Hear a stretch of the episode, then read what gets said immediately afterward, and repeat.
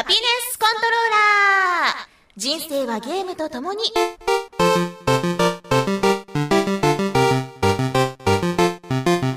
この番組は エフピーエス から美少女ゲーム、さらには洋ゲーまで、私 ディージェー みすずの生きる糧となっているゲームについてご紹介。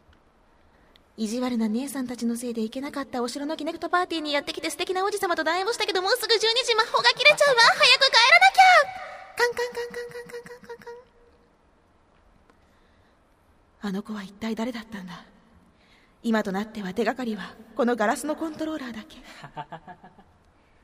そんなちょっと引くぐらいのゲーマーである私のお気に入りを次々にご紹介します。たまにはゲーム以外のこともお話しますが、大体が Z して、あ、すみません。ちょっとそれ私のコントローラーなんですけど、返してもらえませんかね。あ、あのゲームができなくて。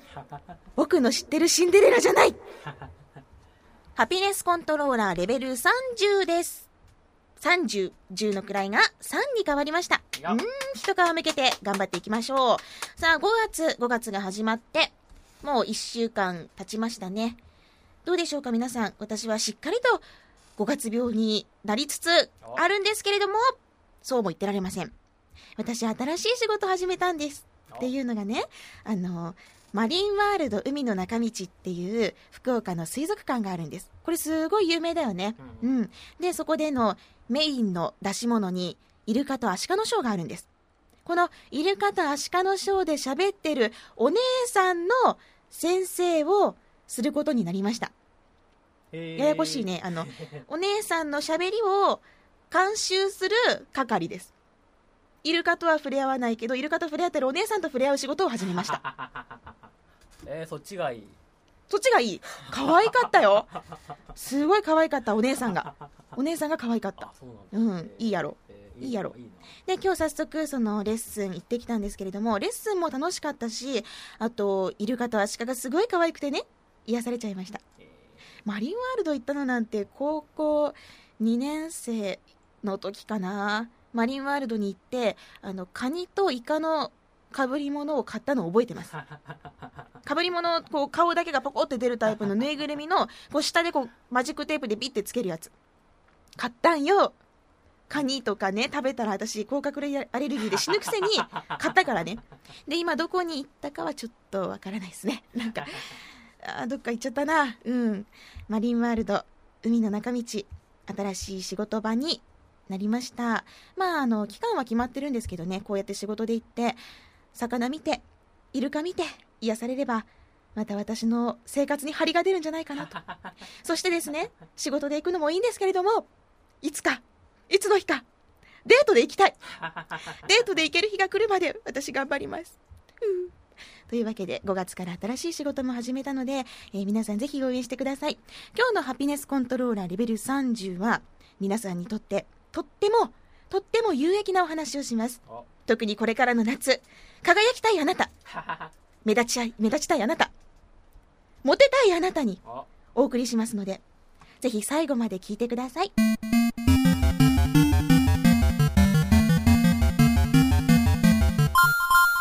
いやー、ごがつといっても暑いですよね。今日の福岡の気温にじゅうはちど、すごい暑い。もう日差しがじりじりと私の体を焼いてくる。うーん、もうごがつといっても最近はね、温暖化とかで暖かいからね、夏だなと思います。さあ、そして夏になると増えるのが露出ね。男性も女性も薄着になるという素晴らしい季節ですね。輝かんばかりのあの白い肌がね、さらされる素敵な季節です。あ、ちなみに私、夏でも長袖派なんで、出さない派なんで、うん、そう。それでね、夏というとやっぱり海に行きますよね。私行かないけど、プールも行きますよね。私行かないけど、あのそういう風に露出が増えて、人に見られる機会も増えると思うんですよ。私引きこもるけどね。で、あのそういった皆さん、ダイエットとかやっぱり気にされるんじゃないかなと思いまして、私はこのハピコンリスナーの皆さんには健康的な体でいてほしい。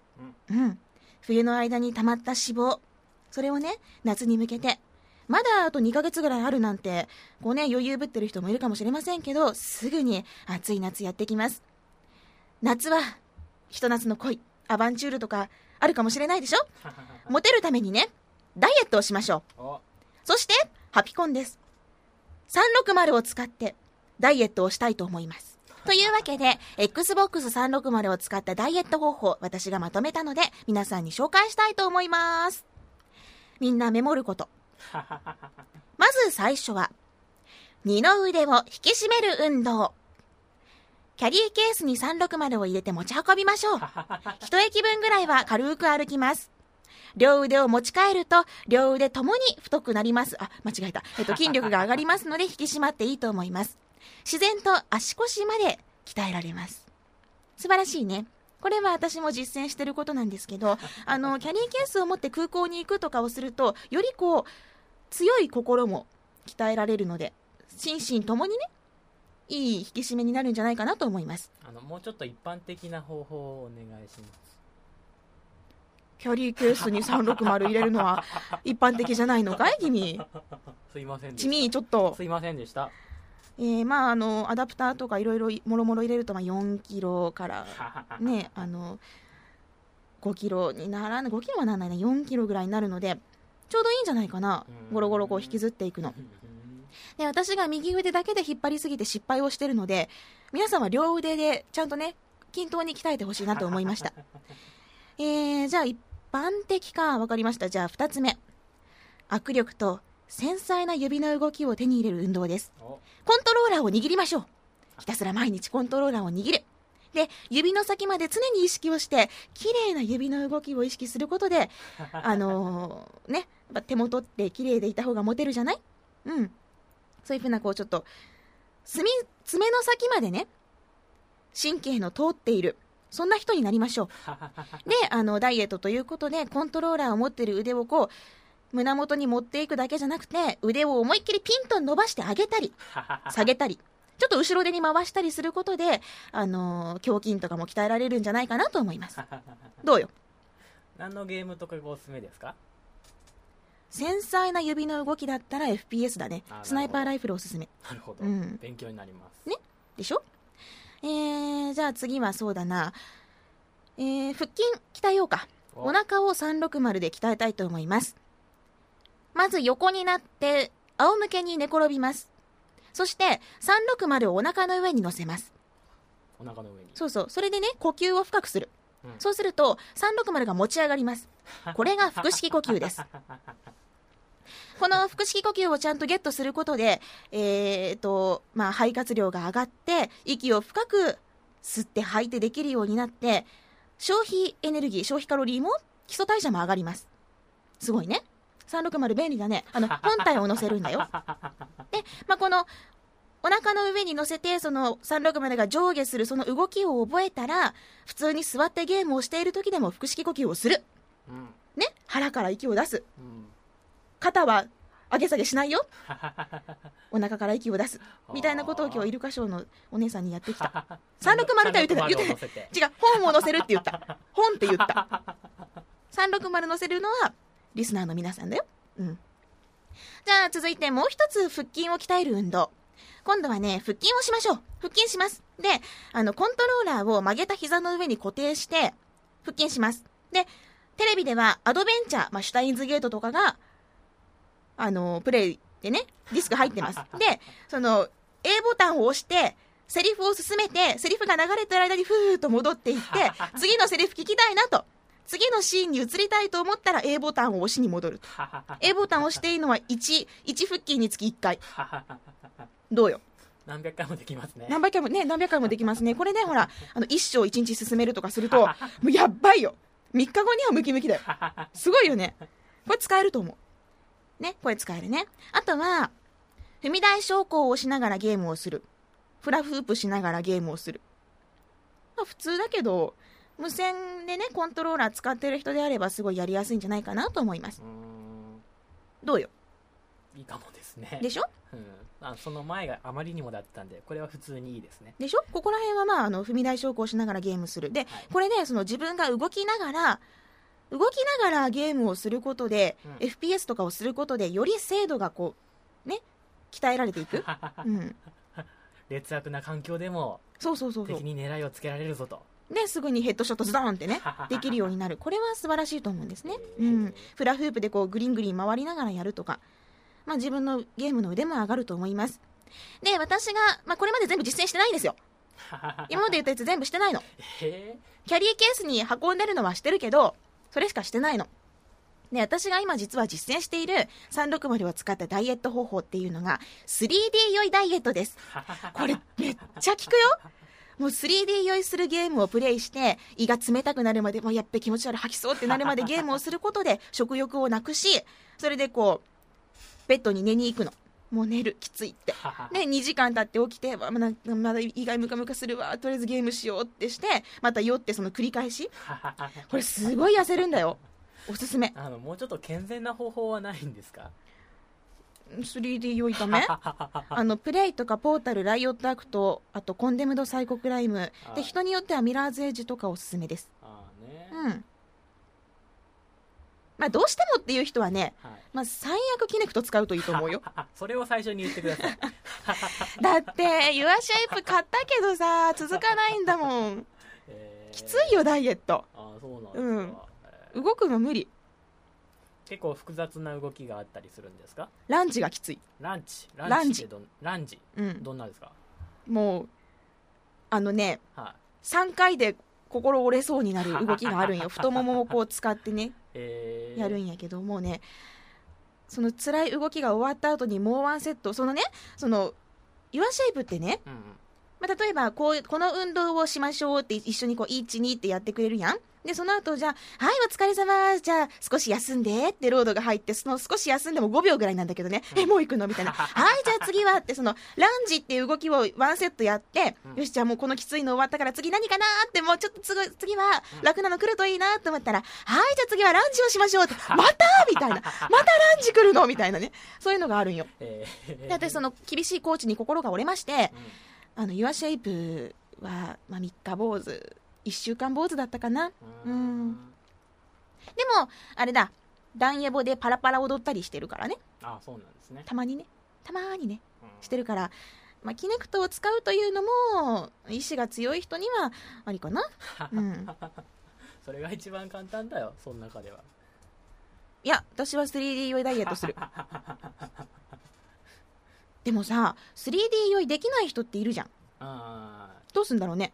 もうダイエットできなくない？いや、しなくていいです本当 スリーディー 酔い普通にキネクトやりますよスリーディー 酔いってやっぱね、スキルなのかな持ってる人持ってない人いるじゃん。私選ばれた存在なんだあ、すごい。私、皆さん、私選ばれた スリーディー 酔いプレイヤーですよ選ばれしプレイヤー、選ばれしみすず、うん。というわけで、私こういう風にさんびゃくろくじゅうダイエットを活用しながら、あのーまあ、二の腕を引き締める、そのキャリーケースに入れて持ち運ぶっていうのはこれからも、まあ、常にねやっていくことだと思うんですけど、はい、シュッと痩せてシュッと素敵になって、今年の夏東京ゲームショウまたいけるんじゃないかなと思ってるので、そこで素敵なね肉体美をって言ってもそこまで露出のないコスチュームだけどね、背が、うんね、呼んでもらえるかな、セガよねんめいけるかな、ちゃんとちょっとアピっとこ、ね、アピっときますわ、うん、というわけで、夏に向けて皆さんも素敵な体を手に入れましょう。ハピコンリスナーはみんな美しい体を持っているというね、ことにしましょうね。まあ、こういうさんびゃくろくじゅうを使ったダイエットおすすめだっていうのがあれば、自分はこうしたとかね、ダンベルの代わりににだい使ったとかね、あるかもしれないそういうのもぜひ教えてあげてください。私に痩せます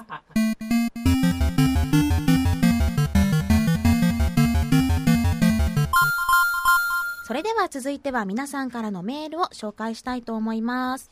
ラジオネームニンニンさんからです。みすずさん、こんにちは。しがつにじゅうしちにちにキャナルシティ博多にオープンしたラオックスに行ってきましたので、レポートをと思ったら、みすずさんもすでに行かれたようですね。まあいいや。フィギュアやキャラクターグッズに関してはかなり多数の商品が置かれており大満足でした。メジャーな作品については、えー、作品別にコーナーが設けられていて見やすかったです。アニメ漫画系だけではなく、スケールモデルやモデルガン、エアーガンも多数販売されていました。いち商品あたりの、えー、入荷数も多いようですので、この分野に関しついては足しげく通うことになりそうです。しかしゲームに関しては正直言って期待外れ感が否めませんでした。国内版のソフトはおそらく過去いちねん未満の新作が売られており、その点は何も問題はありませんが、期待していた海外輸入版についてはななしゅるいほどと期待していたものに程遠い内容でした。えとりあえずラオックスのウェブサイトを通じて海外輸入版の商品を充実させてほしいとメールを送っておきましただそうです。うん、そうなんよ。実は私もラオックス行って真っ先に飛び込んだのがゲームコーナーだったんですけど、うーん、物足りない。さんびゃくろくじゅう商品少ない。でね、本体が売ってないんよ。本体もキネクトも販売されてないっていうのがちょっと寂しかったかな。まあなんていうか、まあこれからね、ああいう取り扱いって多分店員さんにもよると思うので、もしかしたらこうさんびゃくろくじゅう大好きな担当の人が来るかもしれない。ゲームコーナー担当とかなるかもしれないし、まあ、よくわかんないんだけどね、そうなったらまた変わってくるんじゃないかなと思います。キャナルシティでさんびゃくろくじゅう製品が揃うとかだったらね、ちょっと嬉しい気もするので、私も、うん、ニンニンさん同様にもっともっと充実してほしいなと思います。まあオープンしたばっかりだからこれからですよ。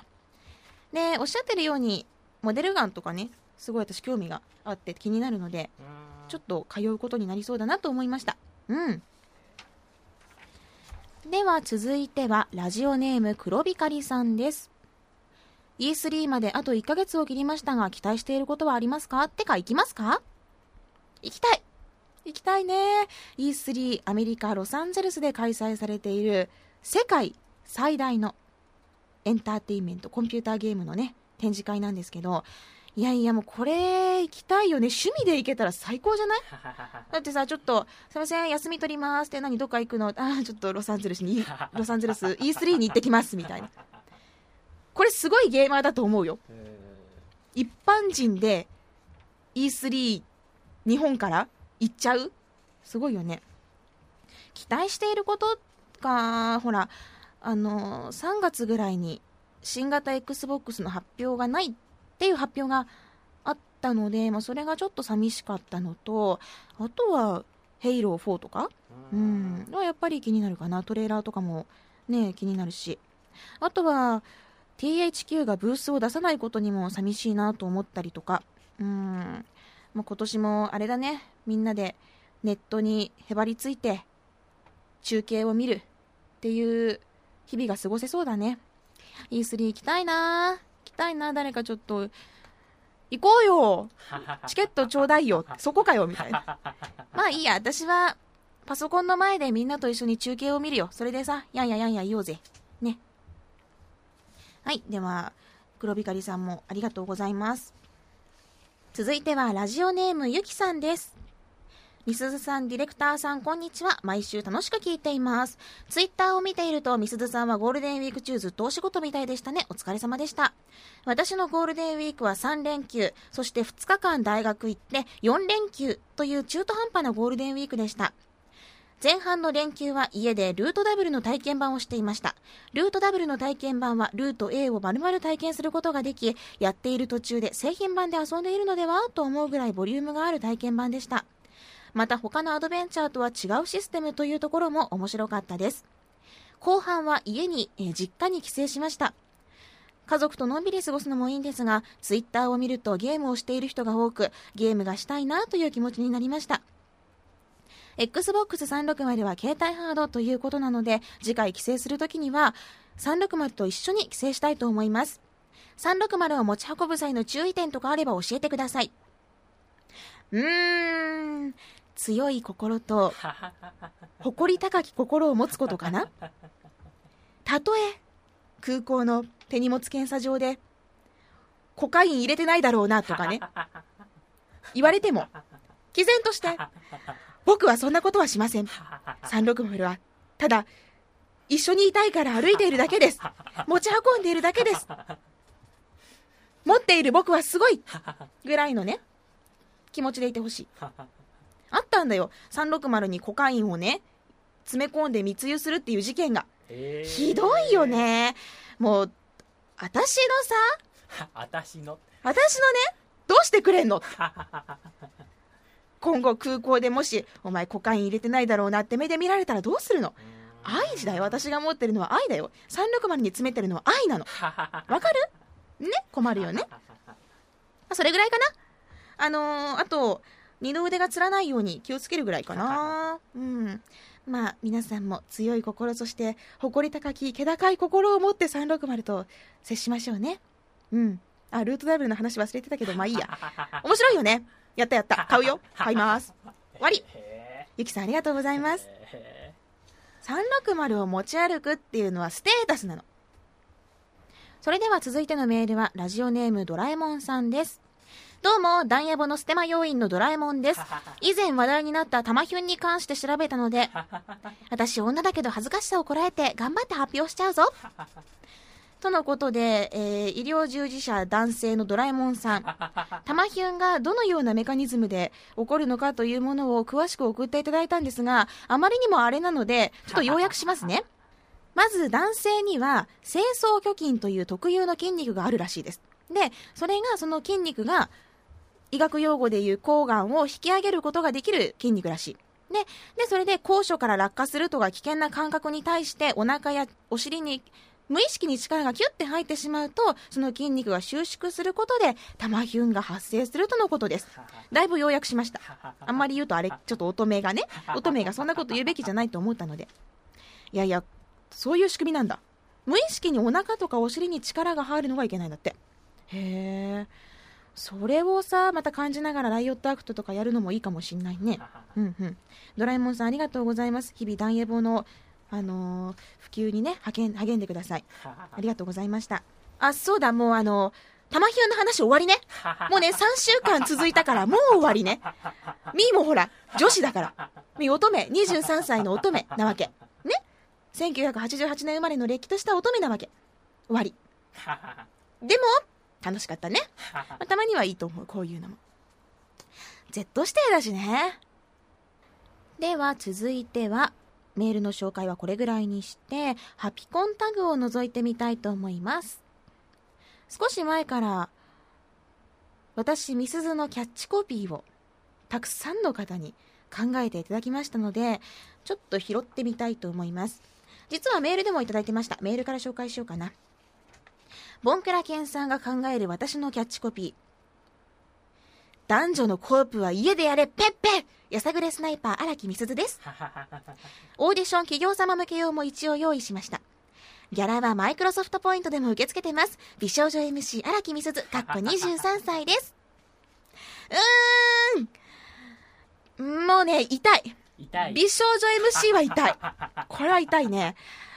まあでも男女のコープは家でやれペッペってね、これ本当に私いつも思ってんだよもうね、外でイチャイチャイチャイチャしやがってね、ほんとね、何コープそんな協力プレイがしたいわけ、もう家でやれよっていうね、思うわけね。まあやさぐれ、次次はあ、すいません、そうですね、あのボンクラケンさんありがとうございます。ジャハさん、敵の頭にヘッドショット、あなたの心にハートショット、荒木みすずです。おー、かわいいよね。もうスナイパーでこういつでも私スコープで狙っちゃってるよーみたいな、ハートショットしたいっすなー試合たいっすなーはい、じゃあ切なくなるから次に行こう。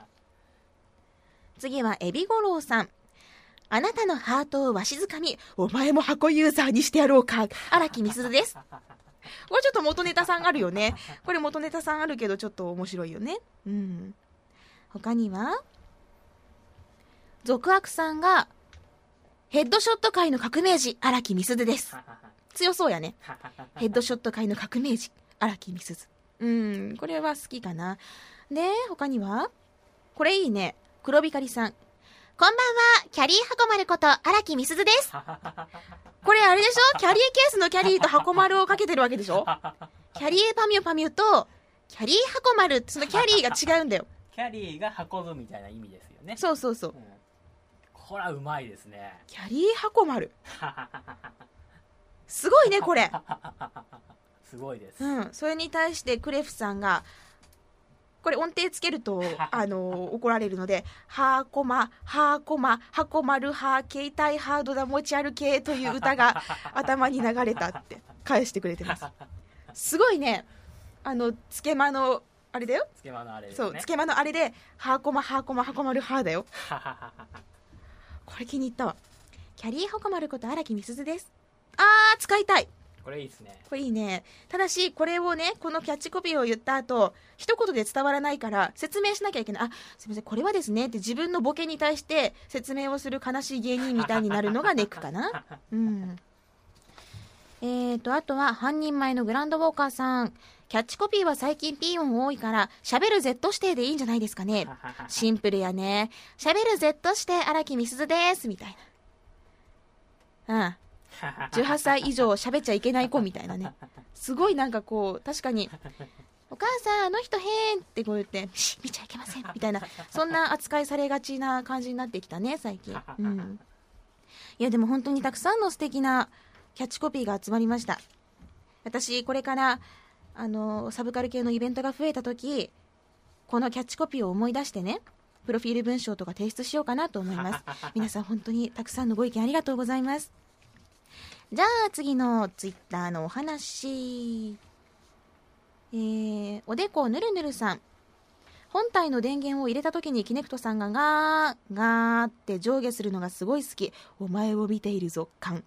違う違う違う違うお前を見ているっていうかあれお辞儀してるんだって。絶対お辞儀だよ。あのねキネクトねこうやってねあのカメラがついてるやん、うん、でその頭を最初にガーガーってこう下に下げて上にこう戻すんよ。かわいいね。キネクトお辞儀するんだって思ってたけどこんな風にお前を見ているぞ的な感じる人もいるんやね。でも私もあのおでこぬるぬるさん同様にこのガーガー好きです。かわいいんだ。ヘタッピさん、バレットウィッチはオンデマンドで売ってるようだそうです。これ知らなかったんですよ、うん、オンデマンドってあれだよ、ほらオンデマンドさんびゃくろくじゅう上でポイントを消費して買えるわけ。ただパッケージがないじゃないですか、うんうんうん、寂しいよね。パッケージを積み上げて身長を追い越したいと今計画をしている私、うん、オンデマンドですぐに買いたいけれどもパッケージも欲しい。どっちも買っちゃえばいいんじゃないね、どっちもあればいいよね、うん、なるほどね。えー、っとそれじゃあさっきもちょっとお話ししたんですけどさんびゃくろくじゅうのパッケージを積み上げるという話、これをねちょっと気まぐれに、えー、ハピコンタグに投稿したところたくさんの反響がありまして、いやいやいや見た？見ました。よのっちさんのさんびゃくろくじゅうウォール私はね今きゅうじゅっぽんぐらいなんだよ。で積み上げてもうすぐ身長越すかなってこう楽しんでるところを、うん、あのその無邪気な心でとあの投稿したところですよすごいもうさんびゃくろくじゅうで壁ができてるタワーがいくつもつあのこう重ねて横に並んでいて壁ができてるんですよ。世界の壁がね、グランディアでいうあんなん超えられないよ。すごいよ、びっくりしちゃった。であの他の皆さんもこういう自分も積んでみたってあの写真上げてくれたんですけれども、いや面白いですね、人の積みゲー見るので皆さん実際に積んでらっしゃる、あのプレイをせず積んでらっしゃる、うん、仲間だと思いながら見ました。で中にはあのー、本体の箱を積んでるね本体の箱でいつつぐらいタワーがねこうそのいつつの箱でタワーができてるっていうソフトタワーじゃなく本体の箱タワーができてたりとか面白い写真がたくさんありました。今でもハピコンタグを漁ると皆さんの積んだ積み上げたタワーが見られると思うのでぜひ皆さん見てほしいなと思います。私はそのさんびゃくろくじゅうタワーが自分の身長を超えたら横に並んでこうなんていうのかな、こう分かるイメージ、こうやってさんびゃくろくじゅうのタワーをこうやって持って手で頭を押さえてる風にしてくるってカメラ向いてパシャって撮るのでそれ潜在写真写真にしようかなと思ってんの。売れると思わない？いい感じにミーが売れると思わない？もうなんだこれって思います。いい写真撮ろうかなと思うえっとレンタロウさん、ハピコンの共有タグとかあったら面白そうですがカオスなことになりそうだなと思いつつ、そういえば共有タグから誘われたり誘ったことがなかったわと切ない気持ちになった僕です。レンタロウです。そしてそれに対してラスカルの人さんが誰か共有タグ作ってって。私ね共有タグ実はよくわからないんです。うん、フレンドとのコープしかしたことがないんですけど、なんなのこの共有タグっていうのにのを登録しておくと、なんかあれ一緒にプレイしてる時にどうかなったりするの？誘い誘ったり誘われたりしやすくなるの？わからないので誰か教えてください。共有タグ調べるのはめんどくさいので、あのハピコンタグに流れてくる皆さんからのあれを読んだりするとこうあれかなと思って、皆さん知ってる人お願いします、教えてください。ハピコン共有タグ、それなんか楽しそうだな、うん、よくわかんないけど楽しそう、うん、誰かが設定する必要があるみたいですね。わかんないけどわかんないけど教えてもらおうよお願いします。お願いします。すいません、初心者さんねんめで初心者なんでって、もういい加減勉強しとけよみたいなね。えっと、初めてツイート読まれたわ。可愛いつくも竜だと思った。残念きゅうじゅうきゅう、きゅうじゅうクーロンちゃんでした。というきゅうじゅうクーロンさんです。あれだね。これ私言ったもん。ちゃんと言ったもん。違うよって、ディレクターとね、これはどっちだと思うって、つくも竜と思うそれとも、クーロンヨウマ学園記ってこれクーロンって読むからさ、きゅうじゅうクーロンやと思うって言ったもん。で、いや、つくも竜だろうってなって、選ばなかった方が本当だった。悔しい。じゃあ今度からきゅうじゅうクーロンさんね。あのー、皆さん読み方難しい人多いんだもん。ひらがな、振り仮名振って振り仮名振ってください。みーはひらがなが好きみーはひらがなが好きはい。でもね、ハピコンタグの皆さんは大体読めるから大丈夫。うん、私はなんだっけアカウント、みすずジップか。ジップジップってあの回答してねってあなたであなたの心でそのジップファイルを回答して中のエグゼファイルをクリックしてねっていう意味なんですよ。今考えたでしょ。そんなことないそんなことないよ私好きな学長誌がねエグゼとジップだからなんだそれ、うん、あと嫌いな学長誌がね アイエヌアイ ドット アイエヌアイ の構成ファイルとかだっけ あ, あれが嫌いだねで ティーエックスティー テキストファイルはなんかねめっちゃ地味地味だから苦手で、あとセブンジップっていうのを聞いたことがあって セブンゼット って書くんよ。拡張子に文字だよ。かっこよくない？ああ、見たことある。あるでしょ。そのセブンジップっていうのもなんかその回答系なんだけど、うん、それもかっこいいなと思ってちょっといつか使ってみたい拡張子です何の話？ね、これ何の話？アカウントの話だ。あ、みんなひらがなで振り仮名を振るとミーは幸せツイッターこんな感じかな。もう本当に選びきれないよ。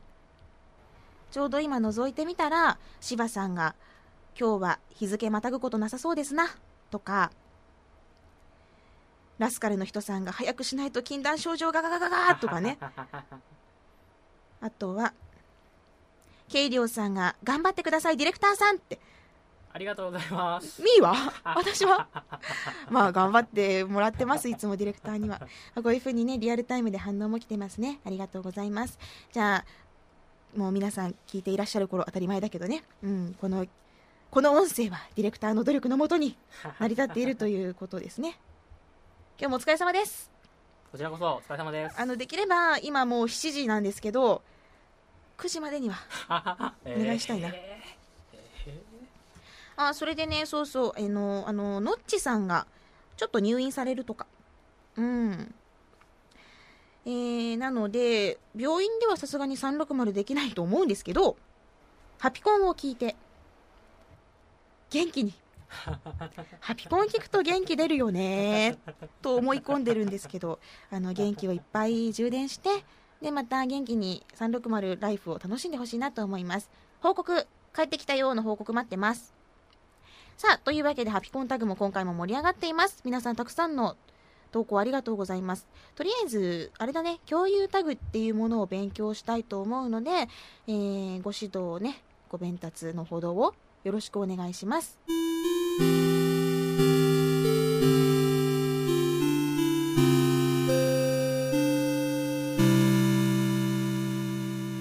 いや私ね今まで合コンって行ったことがないんですよ。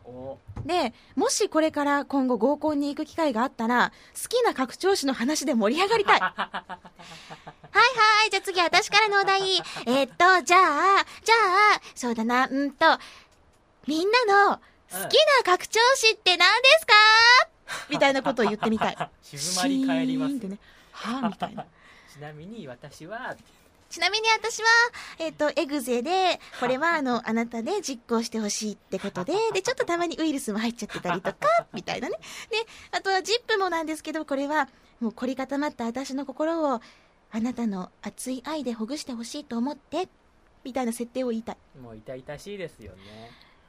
でも合コンってこんな感じなの？こう話題とか提供するのかな？僕はあの、好きなドラえもんの大長編の話は振りましたよ。固まったわ今。リアルに固まって放送事故だったわ。南海大冒険ってえー、えー、と, ちょっとバギーが出てくるやつ。いやいや、それはあの海底祈願所。ああ、なるほどね。みたいなね、盛り上がるでしょ。いやいやいや、拡張子も盛り上がりますから。でも最近さ、なんかこうあれだよね、多分雰囲気イケメンとか エムピースリー とか言い出すよ。絶対雰囲気イケメンは、うん、俺は エムピースリー かなとか言うね。なんだよ、 エーアイエフエフ とか言えよ。で、なんかね、あのー、そうだな、あれだね、いやらしい動画が好きな人とかはあ、俺ドット エーブイアイ 好きとか言ってね、あのー、コーデック入れなきゃみたいなね、そういう話をしだすかもしれない。盛り上がるね。ですね。ちょっと私どうしよう、拡張子の話をしに合コンに行きたい。行ってみたいよ。これみんな使っていいよ。拡張子の話ぜひ使ってください。あ、エンディングでしたね。エンディング行こうか。ちょっと、ちょっと気持ちを落ち着けていこう。では、そろそろエンディングです。番組の最新情報は、ラブ エフエム のウェブサイトからチェックしてください。ユーアールエル は、ラブエフエムドットシーオードットジェーピー、エイチティーティーピーコロンスラッシュスラッシュラブエフエムドットシーオードットジェーピー です。パソコンかスマートフォンからアクセスすると、ポッドキャストのコーナーがありますので、そこからハピネスコントローラーを選択してください。メールフォームや、私、みすずのブログへのリンクもあります。ツイッターのハッシュタグはシャープハピコン、シャープ エイチエーピーアイシーオーエヌ。 番組に関することをつぶやくときにはぜひ使ってください。ということで今回はここまでです。ハピネスコントローラーレベルさんじゅう、お相手はみすずでした。これから暑くなりますが、夏バテしないように体力をつけてさんろくまるダイエットをしながら頑張りましょう。また次回もお楽しみに。ハピコン Love エフエム Podcast。 Love エフエム のホームページではポッドキャストを配信中。あの時聞き逃したあのコーナー、気になる ディージェー たちの裏話、ここだけのスペシャルプログラムなどなど続々更新中です。現在配信中のタイトルはこちら、 Words Around the World、 僕らはみんなで生きてる、Busan Hotline、 ミュージックプライマリーフォーポッドキャスト、君が世界を変えていく、ハピネスコントローラー、村田健志ローラー。スマートフォンやオーディオプレイヤーを使えばいつでもどこでもラブ エフエム が楽しめます。私もピクニックの時にはいつも聞いてるんですよ。 Love エフエム Podcast。 ちなみに私はハピネスコントローラーを担当してます。聞いてね。